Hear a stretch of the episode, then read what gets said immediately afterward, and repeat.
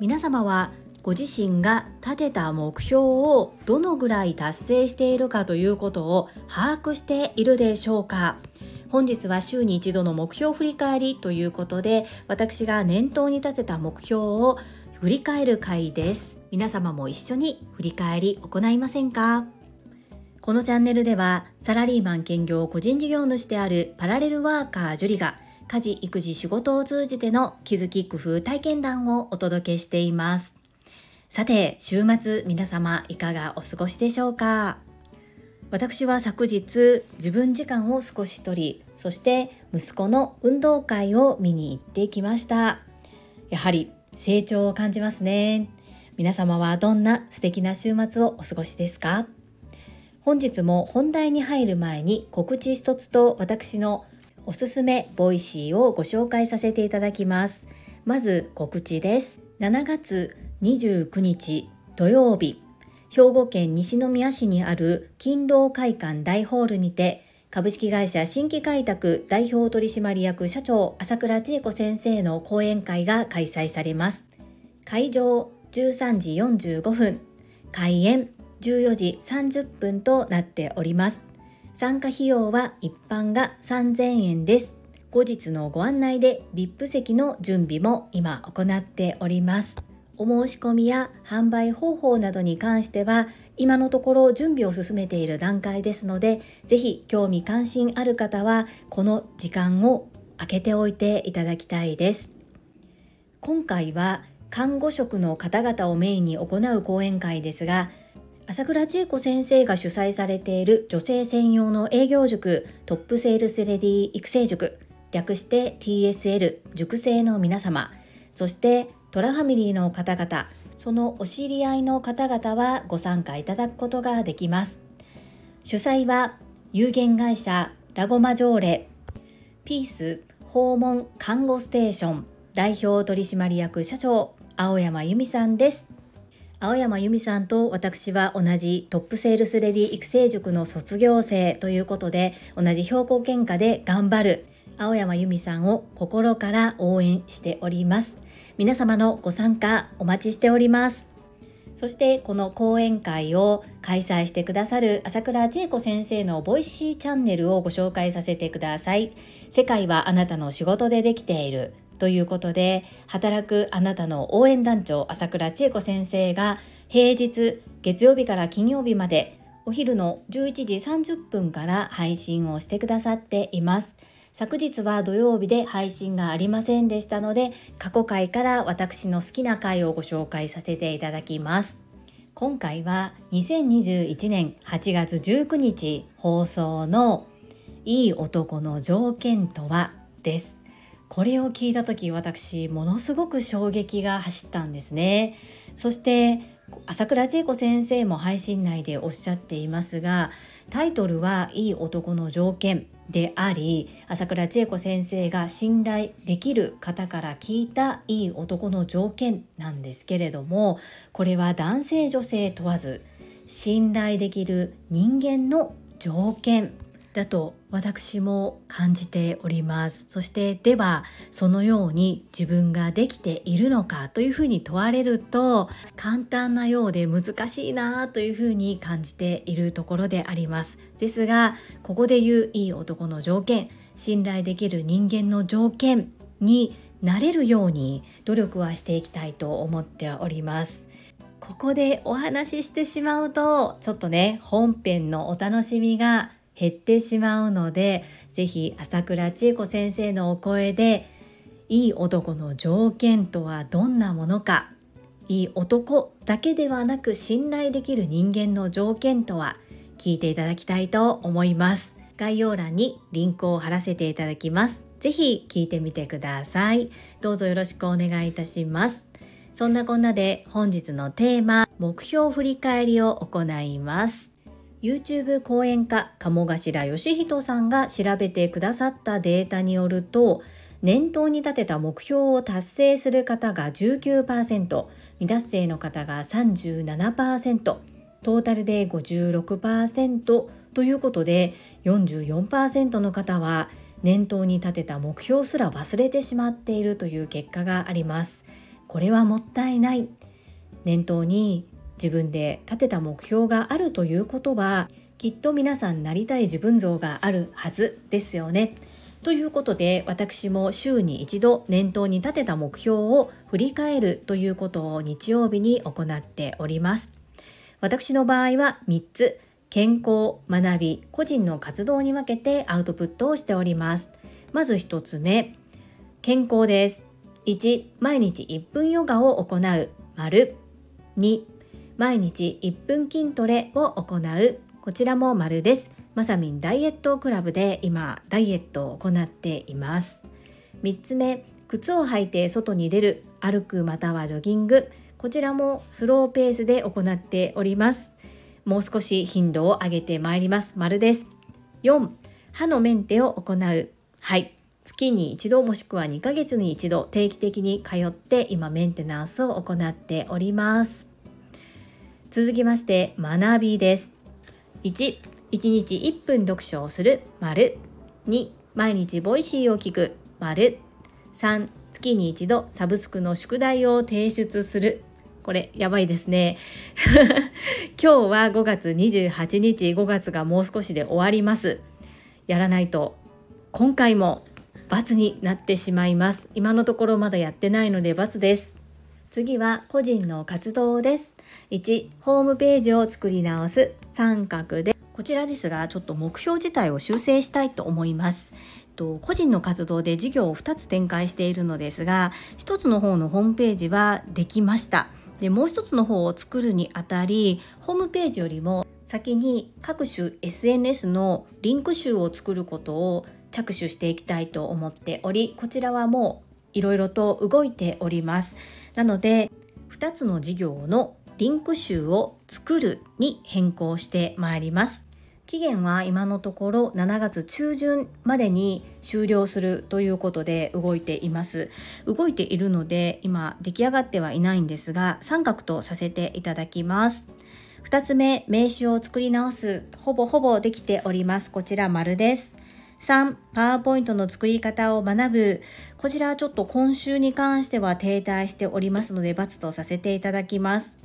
4来年の確定申告に向けてデータの整理を行う。こちらも今週は行っていませんが1ヶ月に一度というふうにしていますので今のところ三角とさせていただきます。5片付けのオンライン講座を作る。こちらも三角です。少しずつ学んだり形にすることをまとめてはいるんですがまだ形にはなっていないので三角とさせてください。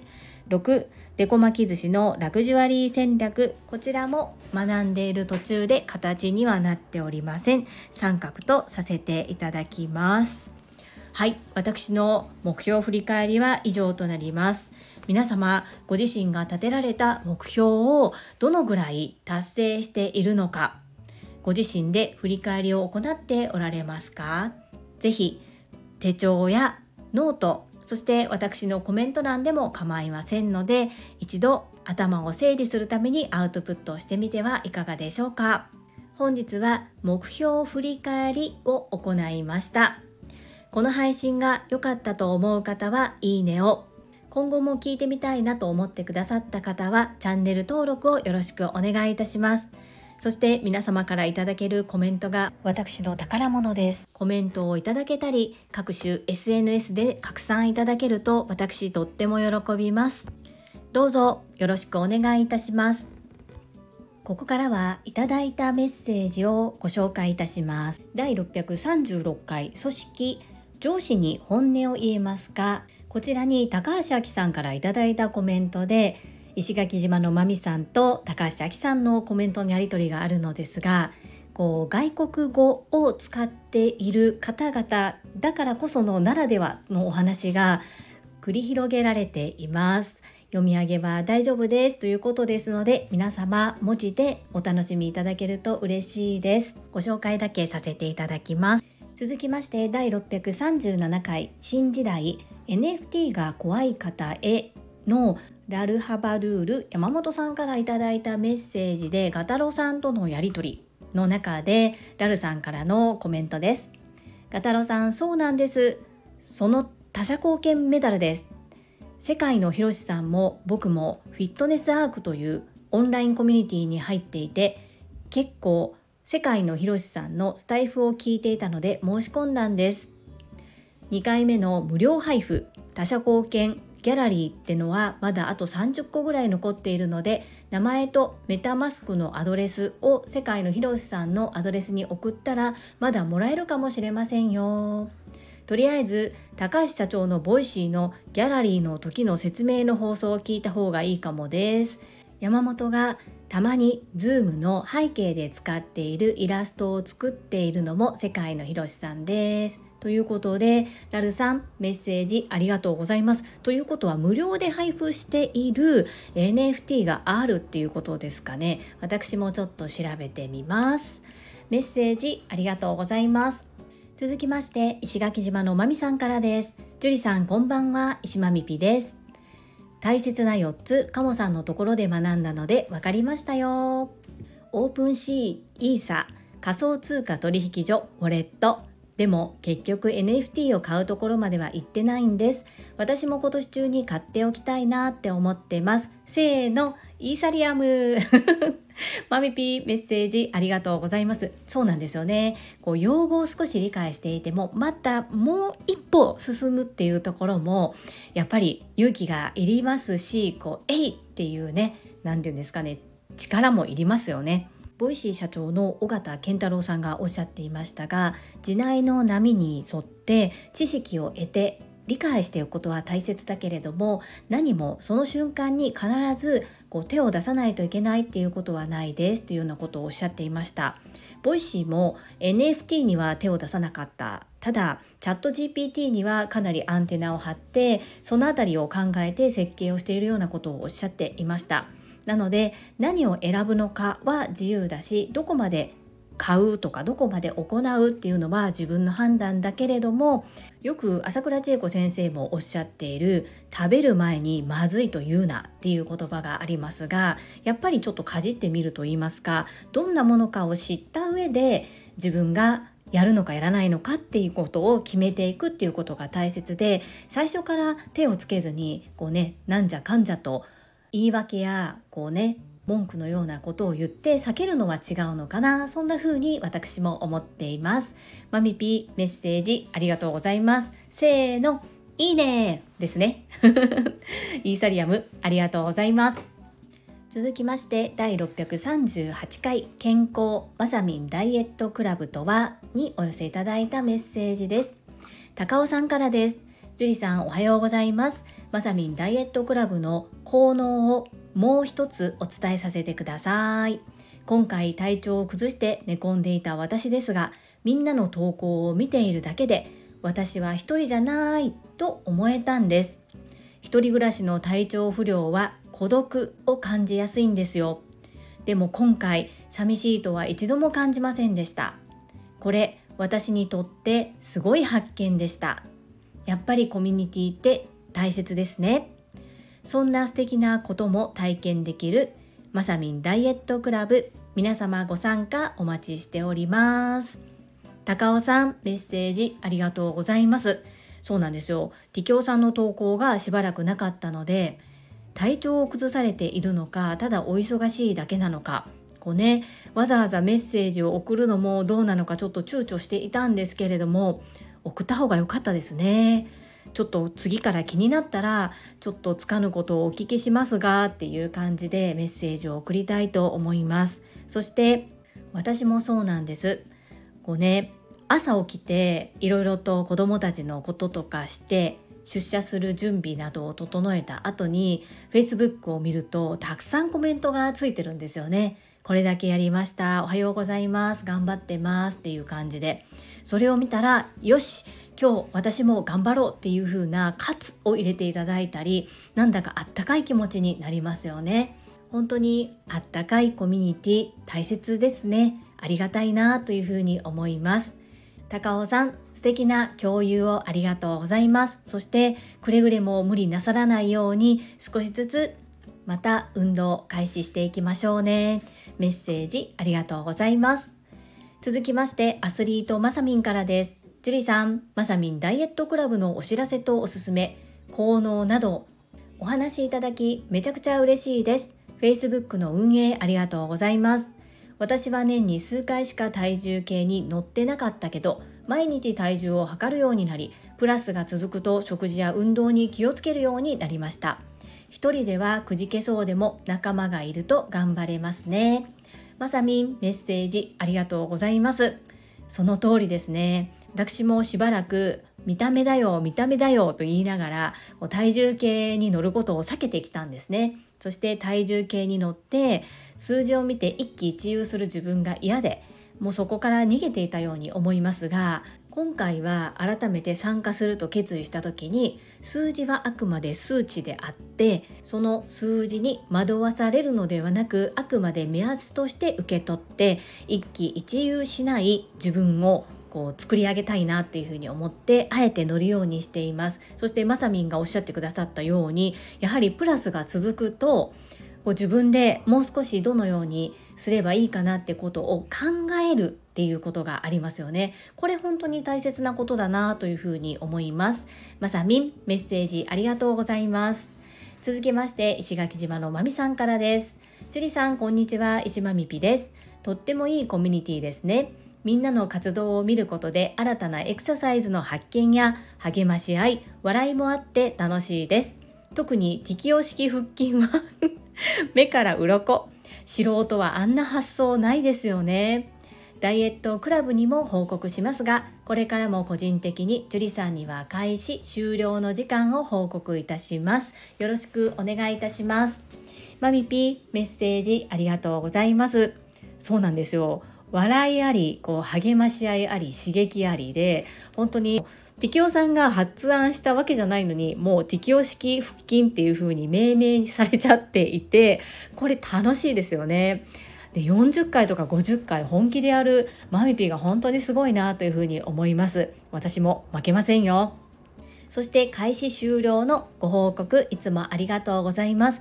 私も一緒に伴走している手前マミッピのこの連絡をいただけることであまだ今日できていないとかあ私もやらなくちゃっていう風な刺激をいただいております。ぜひぜひ報告お待ちしております。メッセージありがとうございます。最後にたまみさんからです。樹里さんこんにちは。どんどんパーソナリティ感が増していく樹里さんに密かに興奮しているジュリスト2番のたまみです話し方冒頭の始まり方話の流れこのクオリティで毎日配信されている樹里さんが本当にすごいです Voicy 以上のクオリティを感じてドキドキしています。もっとすごいところに行けるのではないでしょうか。まさみんダイエットクラブ刺激がいっぱいで楽しいです。体重は増えたり減ったりでなかなか目標体重には近づきませんがなんとなくお腹周りが変化してきたようなたまにサボってしまうのでしっかり報告コメントするよう心も体も引き締めます。たまみさんメッセージありがとうございます。そうですか？そんなにパーソナリティ感が増してきていますか？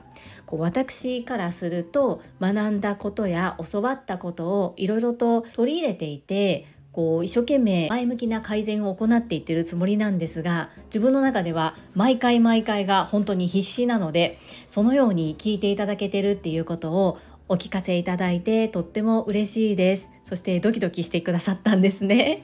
ありがとうございます。たまみさん私絶対に Voicy のパーソナリティになります。まだまだ選んでもらえるような私じゃないからダメだじゃなく選んでもらえる人になれるように努力し続けます。なので見守っていただけてることが本当に応援となっていてとってもありがたく嬉しいです。ありがとうございます。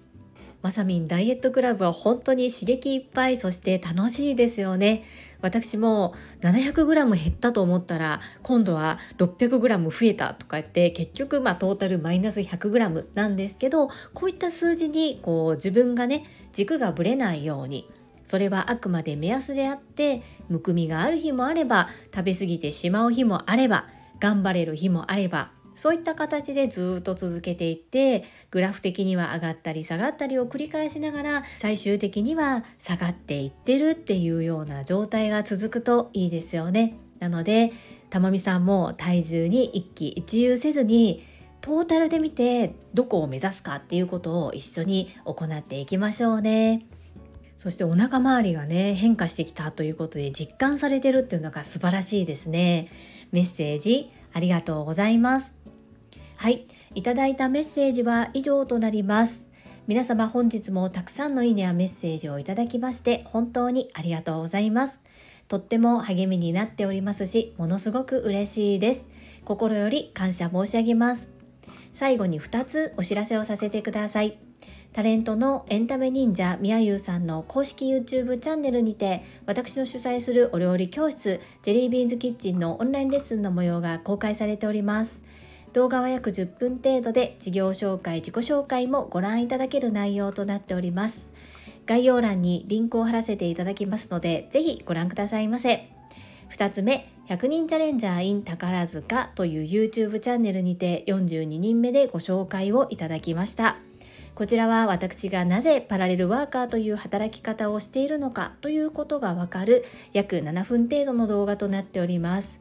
こちらも概要欄にリンクを貼っておりますので、合わせてご覧いただけると嬉しいです。どうぞよろしくお願いいたします。それではまた明日お会いしましょう。素敵な週末をお過ごしください。スマイルクリエイター、ジュリでした。